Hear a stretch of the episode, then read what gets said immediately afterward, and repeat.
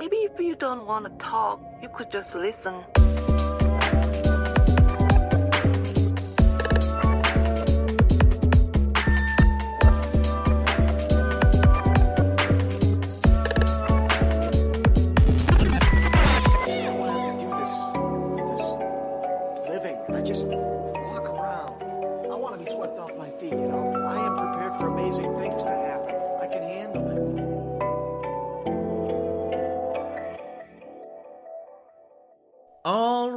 Gang, what is happening? I am Mal Foster and you are listening to, or maybe, just maybe, because we're trying something a little different here, you're watching the latest episode of your third favourite above average podcast, Dimed Out. That's right, we are trying something different.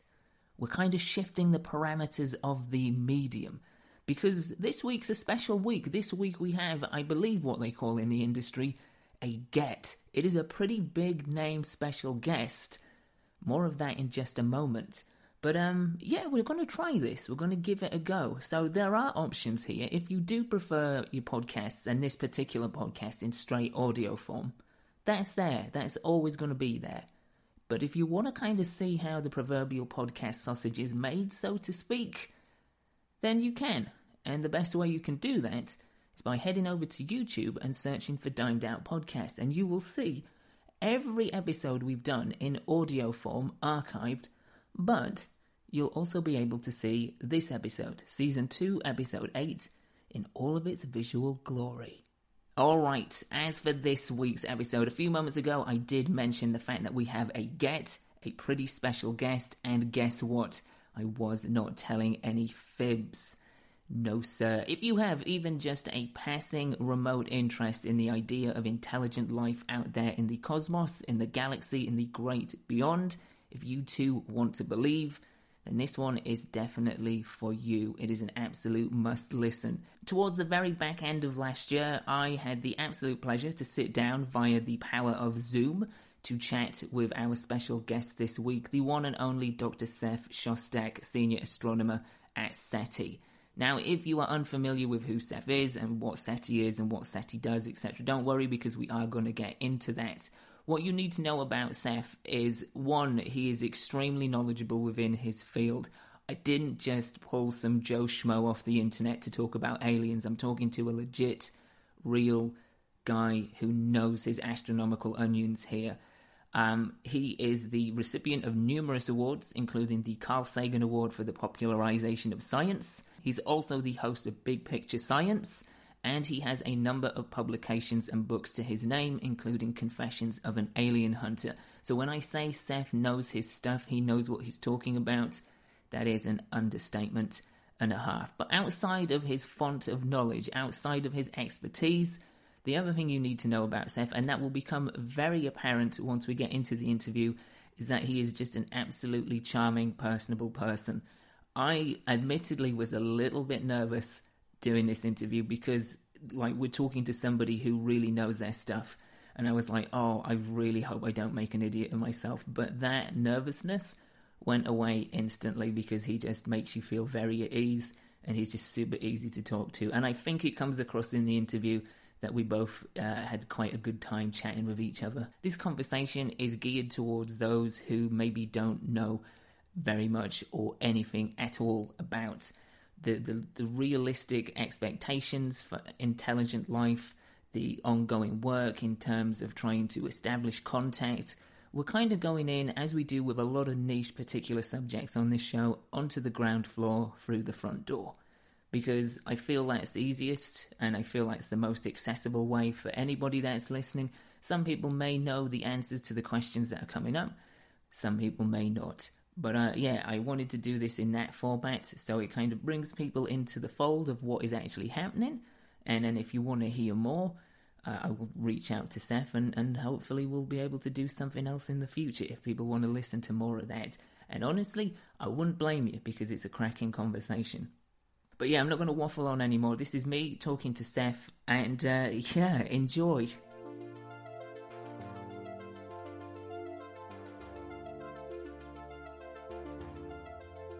and foremost, thank you for taking the time to sit with me and talk about all these interesting and infinitely curious things.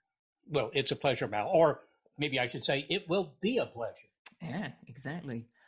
What I want to start with, for people that are jumping into this completely unaware, what exactly is SETI and what is your role within the Institute? Well, SETI, that's an acronym. It's actually a generic acronym, and it just stands for the Search for Extraterrestrial Intelligence. And what that really means is it refers to the kind of experiments that have been conducted now for, 60 years more, to try and find if we have any, cosmic companions out there by trying to pick up signals or, get some other indication that there's intelligence elsewhere in the galaxy. Okay, so you mentioned experiments. What exactly is SETI looking for to establish the idea of intelligent life? What is it that they're searching for? Well, mostly we look for what are called technosignatures, although to me that's just entirely too much Greek. All it means is that you're looking for, for example, radio transmissions that somebody, who's technically sophisticated might be broadcasting into space, or flashing lasers, or even for artifacts, although we don't do very much of that yet. I think that that's also a promising way to find the aliens. Maybe they've built something big enough for us to see. I was going to ask, when you say artifacts, what exactly are you referring to? Is that sort of like infrastructure or sort of architecture of sorts? Well, yeah, in a way, although, ordinary architecture, the kind that might result in somebody building the equivalent of the Crystal Palace or something like that, you would never be able to see that from light years away, right? Certainly not with the kind of telescopes we have, and probably not with any kind of telescope. But a really advanced society, you try and picture a society that's not just, 100 years more advanced than we are, but maybe 100,000 years more advanced or even more, right? The universe is old enough for that.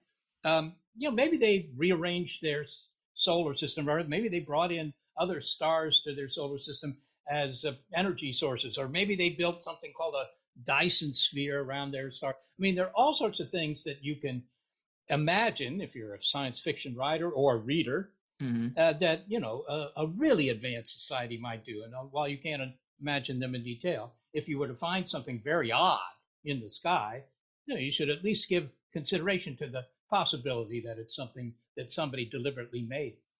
So would something that fits into that sort of category, would that be something that immediately pings if you're scanning, you're searching, you're looking out there, as it were, and something does strike you as immediately, or is that something like you could tell, like, okay, that's different, that's not what we're used to? Well, I don't know. I mean, you could say we don't have the imagination to, be able to recognize something that we ourselves could not build. Right. But maybe that's somewhat like talking to Neanderthals, right, 30,000 years ago, and saying, okay, you guys go to war with one another with these wooden clubs and these rocks over here. Do we think they could recognize that a tank, for example, right, was some sort of instrument of war? I don't know. They would certainly recognize that it was unusual because they hadn't ever seen one before. Sure. I suppose it comes down to a sense of perspective because, we won't have certain frames of reference that other beings out there will have. So, but yeah, the idea of sort of something pinging that isn't quite what we're used to, I suppose, would be interesting. Yeah, well, even if they don't ping, right? I mean, if somebody visited the Earth right now and they only had 10 minutes here, they might recognize, for example, that our cities represent something deliberately constructed, or for that matter, even the pyramids, which are just a bunch of pointy buildings, very simple buildings. So, yeah, I mean, they might not have these things themselves, but they would recognize them as the result of deliberate thought and effort.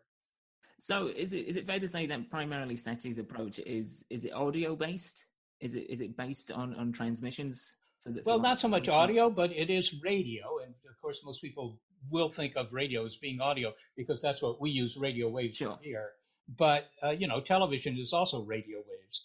So who knows what sort of information is being carried on it. But if they build a big transmitter, no matter what the programming is, whether it's, Klingon Top 40 or it's, Chemistry 101, whatever it is, you might recognize, hey, gosh, this is a signal. And does nature make signals like this or not? And if we can't think of any way that nature might have made those signals, then it's, you know, it's completely legitimate to say, well, maybe it's somebody broadcasting something. So a part of it is kind of process of elimination, kind of whittling down what is more than likely to be sort of natural product. Yeah, it is. I mean, astronomers' job description is to find new things. I mean, that, you know, trying to understand the existing things, or rather the things we know exist, but to find new things. I mean, fast radio bursts have been found in the past decade or whatever. They're new. We still don't understand what causes them, but they're, you know, obviously something very interesting. I doubt that they're caused by aliens. They're probably a natural phenomenon. But that's been the story all along. Quasars, pulsars, these are all new things that have been found by astronomers. And, you know, there's always been the tendency to think, well, before you start working on models of, you know, collapsed stars or whatever you think might be causing these sorts of things, you should consider the possibility that maybe they're being caused by something with intelligence. Mm-hmm. Yeah, for sure. I wanted to ask you about Breakthrough Listen Candidate 1, or BLC1 as it's been sort of put out. That seems to have been like a significant breakthrough of late. What can you tell us about that? Yeah, well, this was a signal picked up using, I believe it was the Parkes Radio Telescope in Australia, which is a very nifty-looking instrument. It was in the movie The Dish, if anybody remembers that. The Dish came out, I don't know what it was, 10 years ago, something like that. It got great reviews, but very few people went to see it, unfortunately. But they picked up this signal as part of their SETI work. And the signal actually, you know, kind of fit the description of what you think a signal generated by a transmitter might look like. It was relatively narrow band, which is to say it was at, you know, sort of a specific spot on the radio dial. Doesn't matter which spot particularly, but, you know, it's at one spot on the radio dial, not all over the dial, the way the radio noise produced by a quasar, for example, would be. So that already indicated that maybe it was not natural. And it was found, I believe it was found looking in the direction of Proxima Centauri, which is the nearest other star system to ours. That's the telescope was pointed in that direction. Proxima Centauri is about, what, 4.2, 4.3 light years away. A light year is almost 6 trillion miles. So, you know, that's still pretty far, but it's close by astronomical standards. So, of course, this generated a lot of interest. Is it something to build upon moving forward, do you think? Oh, you can be sure that they've already, I mean, these observations were made in 2019. Yeah. They're just sort of getting around to analyzing them last year, 2020. I'm sure that they've had other observations since. But one word of caution, picking up a signal is not an unusual occurrence. Right. That happens all the time in SETI experiments. You pick up signals. In our experiments, we typically pick up, you know, 5 or 10 signals per minute. Whoa. So there are lots and lots of signals. And, you know, there are lots and lots of signals that are narrow band too. So that doesn't necessarily mean it's ET. I have to remind the listeners that there is an intelligent species we do know about, and it's called Homo sapiens. And you know, you look at the neighbors, you might figure, well, they're not that intelligent. I was going to say, okay, there might be some debate there. Fair enough. But our definition of intelligence is really straightforward. If you can build a radio transmitter, we grant you the title of being intelligent. And, you know, humans can do that. So they're intelligent species. But that also means that we build things like Earth-orbiting satellites, of which there are many thousands. And, you know, a lot of them, the majority of them actually are dead, because they've been launched a long time ago. But, you know, thousands of them are still sending signals back to Earth, you know, informing us about weather patterns over the Pacific or crops growing in Bangladesh, whatever it is. And those transmitters, which are, after all, only a couple 100 miles above our heads, they look just like, you know, the kind of signal we're looking for from ET. All right, I've got a question for you, Seth, that I think some people, whether they are new to this or are sort of well-versed in this, will probably have. And it's a question that no doubt you've been posed many times, but why is it that we haven't established, like, certified contact with intelligent life yet? Yeah, well, I mean, you're allowed to pick from a whole range of possibilities, right? This is like a TV game show. Do you want what's behind curtain 1, 2, or 3? Actually, there are more curtains here, and you can have them all or none. obviously, it could be the simple explanation, which I tend to find most appealing personally, and that is we simply haven't looked in enough places at enough spots on the radio dial for a long enough time and with enough receiver sensitivity. And that's kind of a technical thing, but that's really important. You're not going to, you know, if our eyes were poor, maybe our ancestors would never have looked up at night and seen the stars, right? Even though there are plenty of stars there, they wouldn't have seen them unless their eyes had a certain minimum degree of sensitivity. Now, that could apply to SETI, and I think that that's not an unreasonable assumption. But there are plenty of other possibilities, if you like. Maybe the aliens don't broadcast anything. Mm. You know, maybe they figure that's a security risk. Right. To broadcast. Maybe they have no interest in it. Maybe they've moved on to a different kind of existence where communication using radio or light is not required. I don't know. You can, you know, there are long lists of possibilities here, but they're all speculative. Yeah, you kind of touched on one of the things I was about to ask you in conjunction with that. Is there a possibility that we haven't established contact because of a mismatch in technology, as much as we have advanced specifically over the last 20, 30 years? We may still be behind the curve in comparison to life out there. Is that a possibility for why we haven't established contact? Well, of course it is. I mean, it's been likened to, you know, if the aliens were using smoke signals, which might have been a good mode of communication, you know, 1,000 years ago in certain locations, isn't terribly much used today. Right. Doesn't have much bandwidth. But I mean, yeah, sure. But that boils down to saying, well, we don't know what we don't know, which is true. So anything is possible, but you know, you have to base your experiment on what you know works, right? The what you think on the basis of physics and astronomy is the most likely mode of communication for aliens. Right.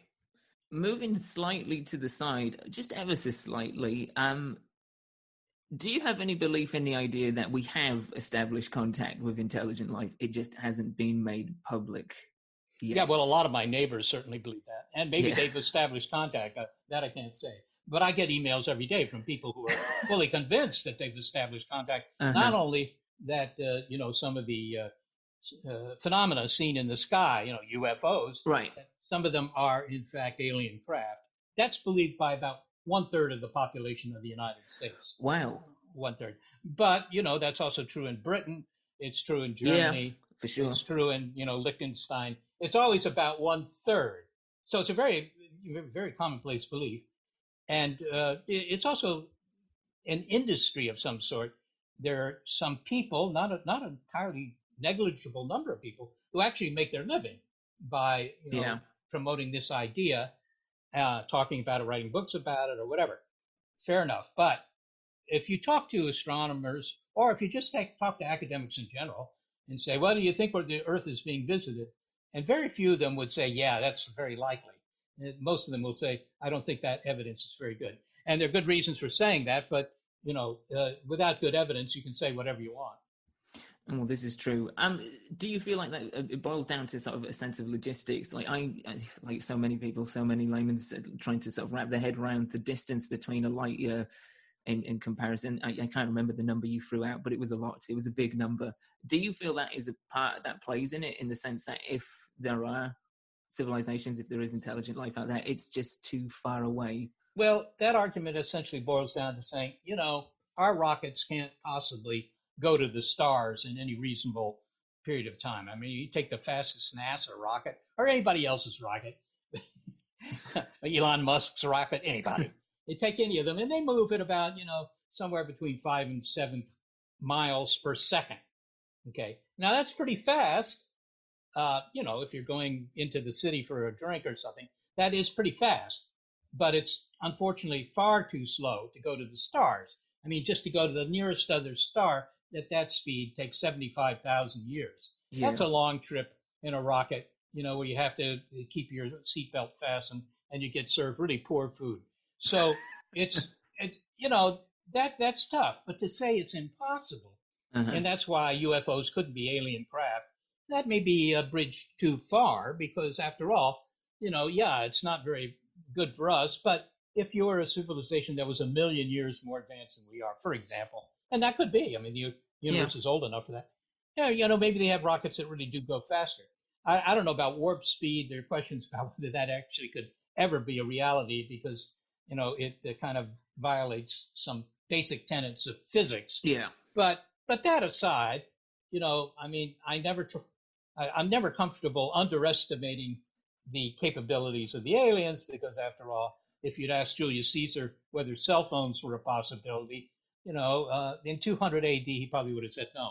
But that could be. I think that the stronger argument is actually not that. The stronger argument is, why are they here now, right? Because they don't know much about Homo sapiens because our news broadcasts and everything else haven't reached them yet unless they're extremely close. That's a valid point that I hadn't actually considered. But yeah, the amount of time that we've, it seems to us, because of how we sort of encapsulate time, it seems to us that we've been broadcasting and creating and transmitting things of our own around to other places and to each other for a long time. But in that comparison, yeah, it's not been able to travel that far, I guess. Yeah. The first, you know, high frequency transmitters and high power were the radar during the Second World War, right? So if you say, okay, beginning in 1945, we had radar, we had FM radio, we had television. These are all high-frequency, high-powered transmissions. But, you know, the 1945, all right, so that's, 55, 60, 75 years ago. So if anybody is more than 75 light years away, they haven't seen any of that yet. Yeah. And if they're more than half that distance, not only have they, you know, I mean, they have seen it, but there hasn't been enough time for their, if you will, responses. You know, they don't like our TV shows or something, to get back to Earth. So that means that the number of societies out there that could actually know of Homo sapiens might be zero. Kind of tying on to what you were saying there about responses, when we do make contact, and I'm using when because I'm being optimistic about this, I genuinely do feel like it is a case of time. When we do make contact, is it likely to ever result in a dialogue of sorts, a response, or is it just more than likely to be a one-sided conversation, as it were? Well, probably one-sided, only because of the fact that the speed of light, while high, is not infinite. So, you know, you pick up the signal from somebody who's 50 light years away, say, or 100 light years away, and you answer them by saying, hi, we're the Earthlings, and we're here to, you know, talk with you guys because we figure you're really interested in what we're doing today. You know, it takes 50 or 100 years for that signal to get to them and another 50 or 100 years for their reply to that. And so that's pretty tedious. I don't know if you'd call that conversation. You know, you text your buddy and you get a response 100 years from now. Yeah. You probably don't care about it anymore. So chances are you've forgotten or just not there at all to receive. Yeah, no, your cell phone battery has died. On the idea of the possibility, because I do like to keep an open mind. I do, you know, I personally don't think that there would be a dialogue of sorts, but this is just a bit of a fun question, I guess. If contact was to result in a dialogue, Seth, and you personally were in charge of speaking for you, I don't know if you want the job, I don't know if I would want the job, but if you were in charge of speaking on behalf of humans, what would you want to communicate to intelligent life on our behalf, and what would you like to ask the intelligent life in return? Well, I mean, I think that there's an endless series of questions. I mean, maybe that's like asking the Arawak Indians of the Caribbean, you know, 500 years ago, and Chris Columbus and his buddies sail into view, and they sit around for a couple hours because they've got a couple hours yet, and decide, you know, what is it that we want to tell them about ourselves? Mm-hmm. And on the one hand, you could say it really doesn't matter; they won't understand it anyhow. And secondly, what's going to be much more important is when they look at you. Right? They'll get a lot of information that way. So I don't know that it matters too much. But, you know, the obvious things to tell them about would be our biology, in case they have biology, in case they're living things. Right. You know, they might be interested in that. And maybe something about your culture. You could tell them about physics or chemistry, but they know all that, right? If they're getting in touch with you, they know all that. Sure. So you don't really have to tell them that. But you could ask them questions that are slightly different in character, such as, you know, do you have music, right? Or do you have religion? Those sorts of things. I think those are the things I would probably ask. Those would be interesting things to ask, because as you say, from a scientific standpoint, they've probably got most of the same bases that we've got covered, like down pat. They know exactly what they're doing. They know all about that. So to kind of probe the ideas of sort of societal norms, organizations and structures would be interesting to see if that translates in any way. You mentioned about the image and appearance in that sort of analogy. That kind of leads me on to my next question. I mean, over the decades, throughout like various mediums of pop culture and alleged reports of human contact, we've kind of developed various ideas of what form ETs may take. What I want to know is, are there any realistic expectations or ideas as to what form ETs may take? Well, of course, the problem there is realistic. What that adjective means in this context, nobody knows. I mean, right. Again, you could have, I suppose you could have asked the trilobites, 300 million years ago, okay, there might be life on other planets. What do you think it looks like? And, they would have described a trilobite, I suppose. Same with the dinosaurs, right? And, as Monty Python said, they're small at one end, big in the middle, and small at the other end. I mean, maybe that's what they would say.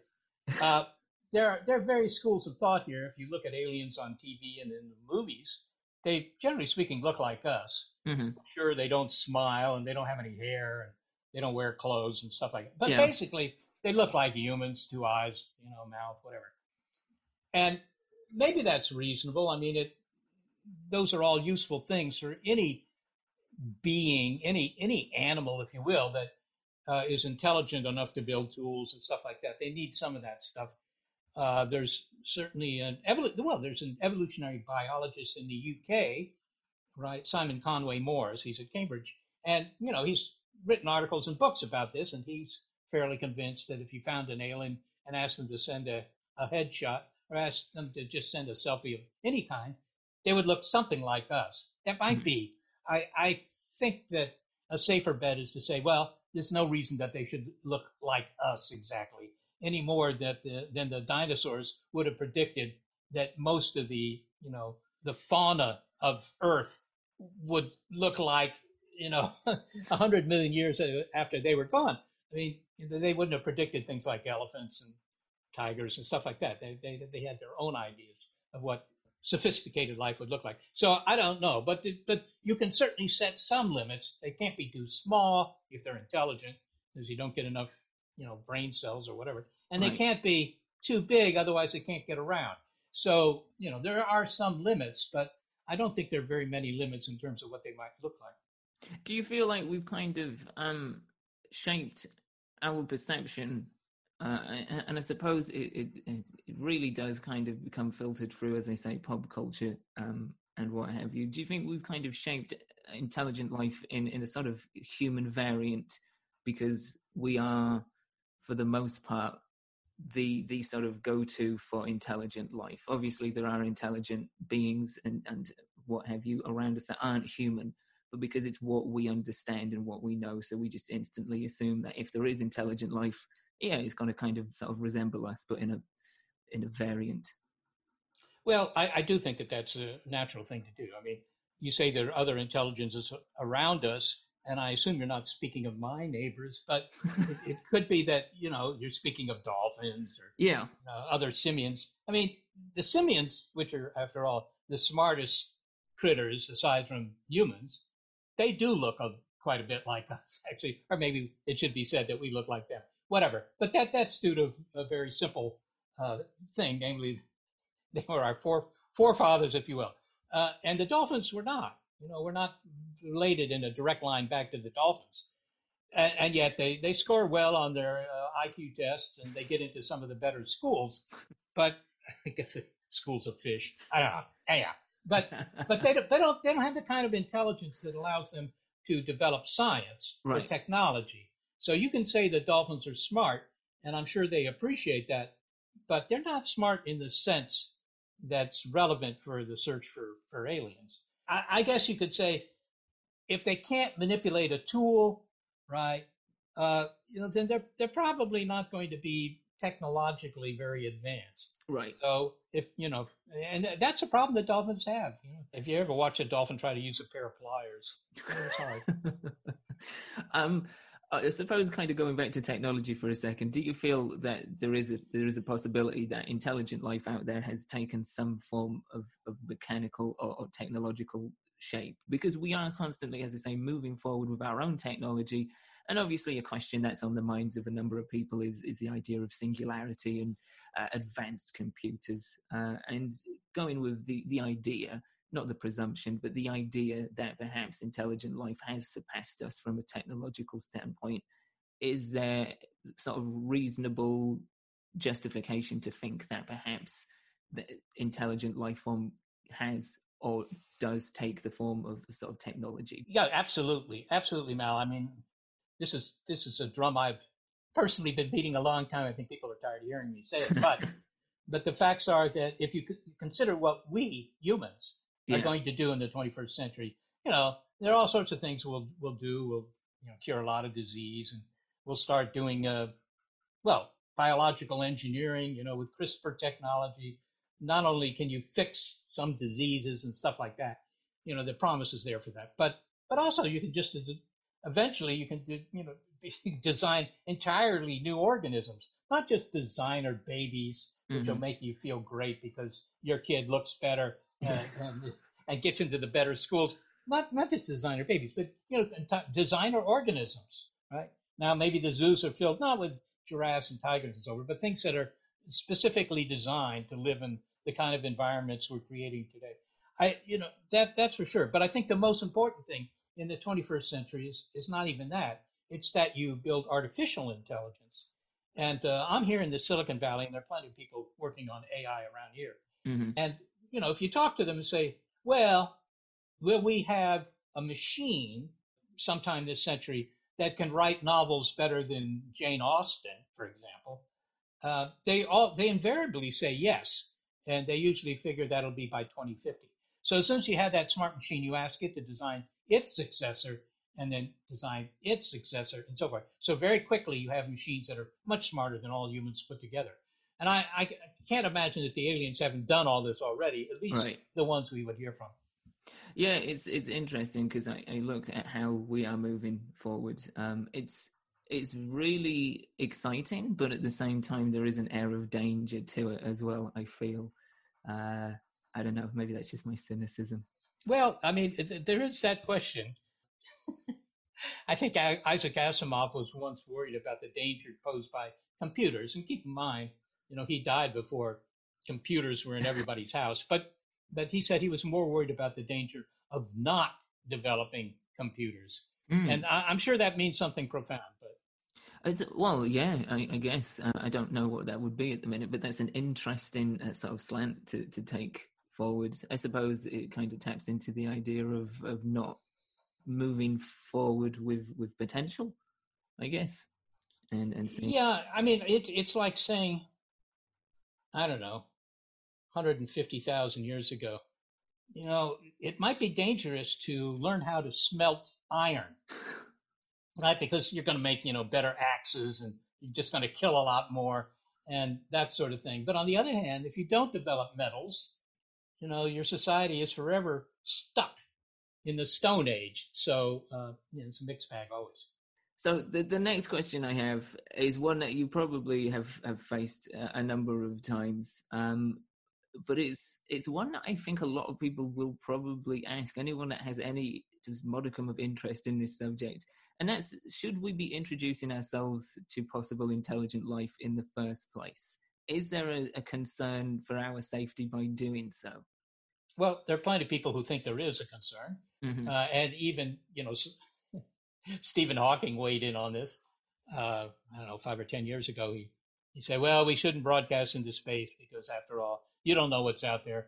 And anybody that picks up our signal is going to be more technically advanced than we are.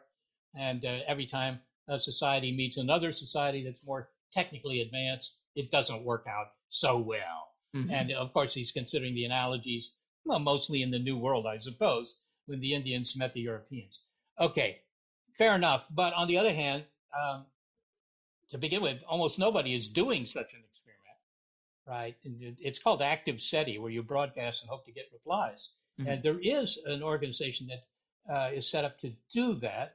They're based nearby in San Francisco, in fact. They've only had one signal deliberately broadcast so far, and it was, you know, not a very powerful signal. So, but the real problem with that is, as an experiment, is that you broadcast to some star system and say, "Hi, we're the Earthlings.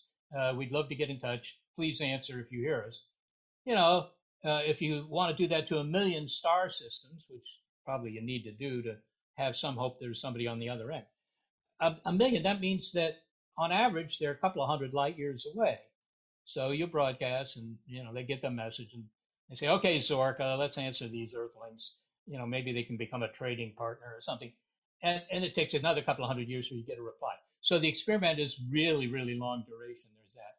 But I don't worry too much about the danger. Yeah, sure. You know, maybe you're going to inadvertently broadcast to a society that's only interested in coming in, you know, incinerating your planet.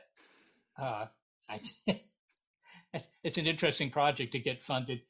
But, you know, assuming they want that, then, you know, you've not done humanity a good deed by resulting in its total annihilation.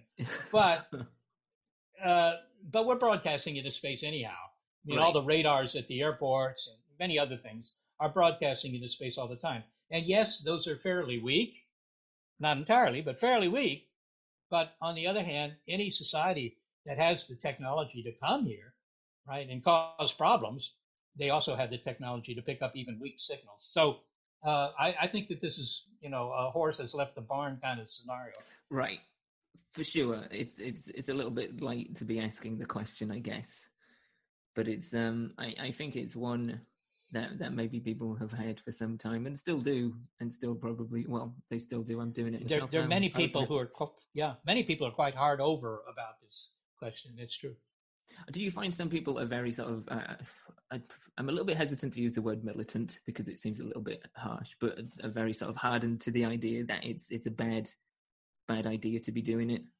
Well, there are such people. I do personally know some who just think that there ought to be, that the SETI community ought to forbid this kind of transmission. But of course, the SETI community doesn't, you know, we don't have any deputized officers that can jump into somebody's transmitter shack and say, you know, we're putting you under arrest. Or there's no legal basis for it. There's no no possibility of enforcement. And if somebody in some country that I can't pronounce decides to broadcast to the stars, there's nothing I can do about it. Yeah, no, there isn't. As you say, the horse has bolted already, and to even try and act on that, it's a little bit redundant. So another big question, and we're coming towards the end of my questions here, Seth, is there a projected or estimated timeline of when we can expect to make contact? Is there an idea in mind, whether that be hopeful or sort of estimated? Yeah. I mean, that might be a little bit like asking, you know, Chaucer, hey, when do you think we'll find a new world? You know, he really doesn't know. And he could say, well, I don't know, maybe next March or something. But I have bet everybody, I have regrets about this, but I have bet everybody a cup of Starbucks that we'll find ET before about 2035, 2040. Okay.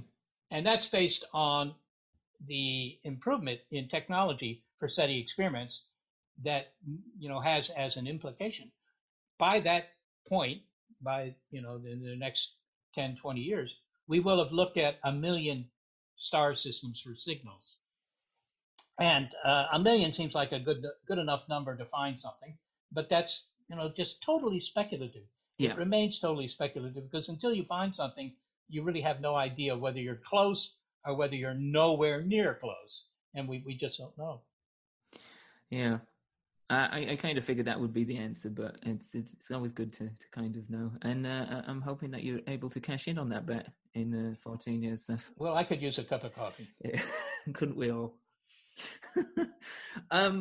So I'm nearly done. One question I want to ask, which is slightly off topic, I guess, kind of, is how did you even get into doing what you're doing? How did you even get into this? Because it is a very specific interest. It's a specific job. It's a specific area. How exactly did you end up doing? It's like, is there a moment in your life earlier on where something just clicked, where you were just looking up at the skies and were like, that's for me? Yeah, actually there was, believe it or not, because the usual answer to that is no. But in this case, the answer is yes. You know, I studied astronomy in grad school, and radio astronomy in particular. And so I was in one of the deserts of California. There are many to choose from, and was at a radio observatory studying galaxies. That's what I did.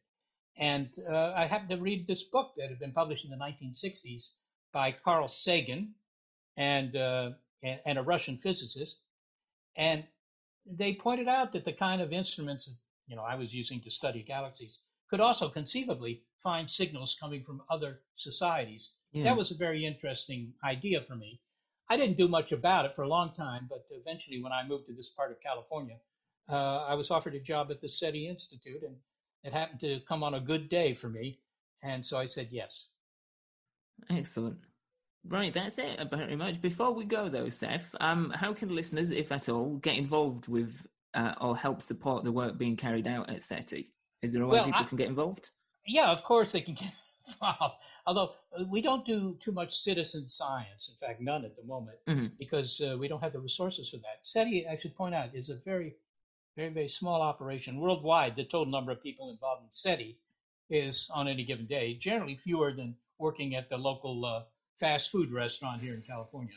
So it really is very small. And that's because it's all funded by private donations. It's not funded by the government, not in this country. And in fact, not in any country these days. So I think it's a very interesting thing, but there's no guarantee of success. So in that sense, you can't just go to a venture capitalist or somebody like that and say, give me this amount of money and we'll find ET. You don't know.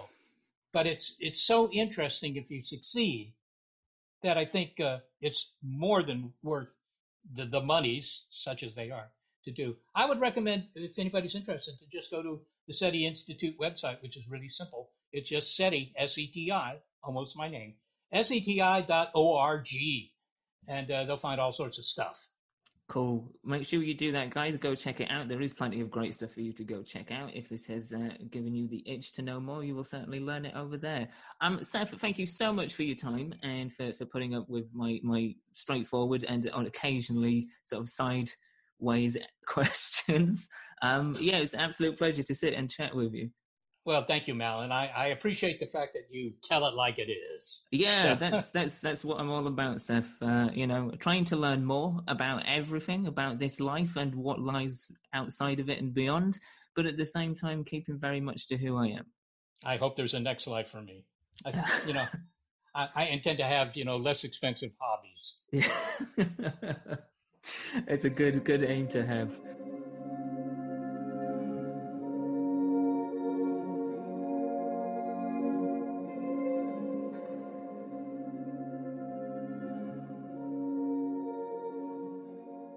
Right, gang, so there you go. That was me talking to the ever-wonderful Dr. Seth Shostak. Hopefully you enjoyed that episode. Hopefully you found yourself entertained. You learned a few things in the process. But more importantly, hopefully it gave you an itch of curiosity to dig even deeper into this particular topic. If it did, if you've got the itch and you just need to scratch it, then the best place to do that, and as we mentioned at the tail end of our conversation, the best place to support SETI and what they're doing, simply go visit SETI.org.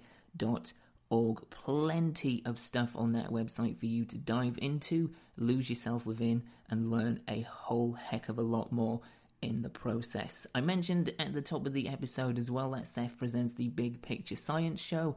Wholly recommend that as well if you've enjoyed this episode, if you've got an interest in this topic and the search for intelligent life out there. If you want to support this show and what we're doing, then there's a very simple way you can do that, and that is just by subscribing. If you haven't already, then just subscribe. We are available pretty much everywhere on your favourite podcast platform. There's a good chance you will find us there if you haven't already. Just hit that subscribe button. It helps us out enormously, and as an extra incentive, it delivers every future episode straight to your device of choosing without you having to do a single thing. How about that? If you want to help us out just a little bit more, and in the process get some nice juicy bonus content, then you might be interested to know we have a Patreon account. You can find us at patreon.com/dimedout, and you can see our one single $5 tier. That's right, $5 a month gets you an extra bonus podcast. It gets you a live stream Q&A hangout thing every month, and other stuff, including access to the Dimed Out Discord channel, where we get to share stuff that didn't make the episode, including music, artwork, and we kind of just get to chat about the different topics, and you can throw in suggestions and what have you. It's a good time. It's a good time in there. If you have enjoyed this episode and this topic in particular, and you'd like to see more science-based stuff for future episodes of Dimed Out, get in touch. Let me know. In fact, whatever you want to see for future episodes of the podcast, just get in touch and let me know. I'm always looking for your recommendations, your suggestions, and your ideas. Best place to do that is get in touch via Twitter or Instagram, and you can find me at I am Mal Foster. On the topic of future episodes, next week's episode is going to be one of two focused on music. I have touched upon this briefly in the past. In fact, I even put out a sort of preview bonus podcast episode sampling some of it. But yeah, we have made a compilation. I say we, it's just me. There's nobody else. I have made a compilation of music that originated from this very show. Yeah, it started off life as transitional pieces between segments, and then I just had so much fun putting these things together. I kind of got back into sampling and sequencing drums and yeah, all of that good stuff, and it kind of just snowballed into its own separate thing. So now it exists as a sort of as an album, I think, because it's about, I haven't finalized the track listing just yet as of the time of recording, but it's between 22 to 30 minutes, so I guess it counts as an album. Anyway, we're going to get more into detail about it next week, because next week's episode is kind of just a sort of fun, sort of laid-back episode in which I kind of go through the process a little bit. I'm going to play you a whole bunch of tracks that are going to be featured on the compilation, along with some stuff that didn't quite make the cut, a couple of other things that I'm working on that are separate to it, and yeah, just talk about what shaped it, influences, inspirations, and yeah, just talking about music. In particular, the genres of lo-fi hip-hop, jazz hop, ambient music, down-tempo music. If any of these things sort of strike a chord with you, if you ever found yourself with a YouTube tab open listening to a mix of beats to study to, then yeah, next week's episode is something you're definitely going to want to check out, because that's the kind of sonic shape of it, I guess. Dimed Out Jams, Volume 1, because, you know, hopefully there's going to be more to come. And on that note, that's pretty much it for this episode. We're pretty much finished. This is where we part ways. As always, thank you for listening. Look after yourself, look after each other, and until next time, keep it dimed